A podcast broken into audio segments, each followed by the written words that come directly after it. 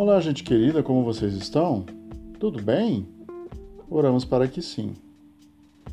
Ele respondeu: Siga o seu caminho, Daniel, pois as palavras estão seladas e lacradas até o tempo do fim.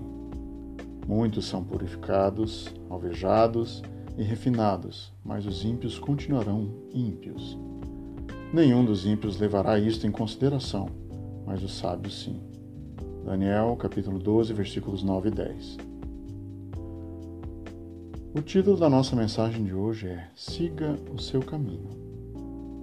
Nesse último capítulo, vemos Daniel recebendo da parte do Senhor revelações proféticas para orientar o povo e renovar as esperanças.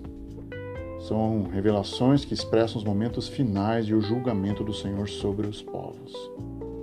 Contextualizando esses tempos de pandemia, onde muitas vidas foram ceifadas pelo mundo, muitos cristãos se voltaram ao livro de Apocalipse numa ânsia de entender o momento que estamos vivendo, buscando palavras proféticas, sentido, buscando também arrefecimento dos seus corações incendiados por emoções nunca provadas, tristeza e indignação, desolação sem precedentes.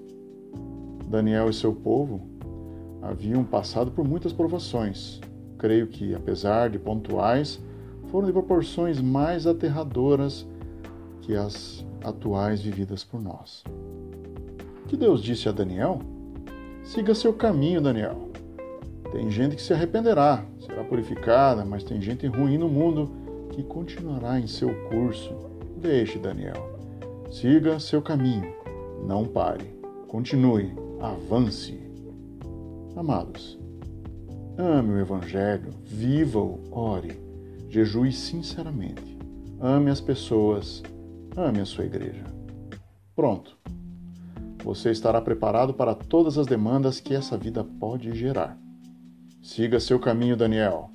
Siga seu caminho, meu irmão e irmã, e esse caminho é fundamentado em Jesus Cristo.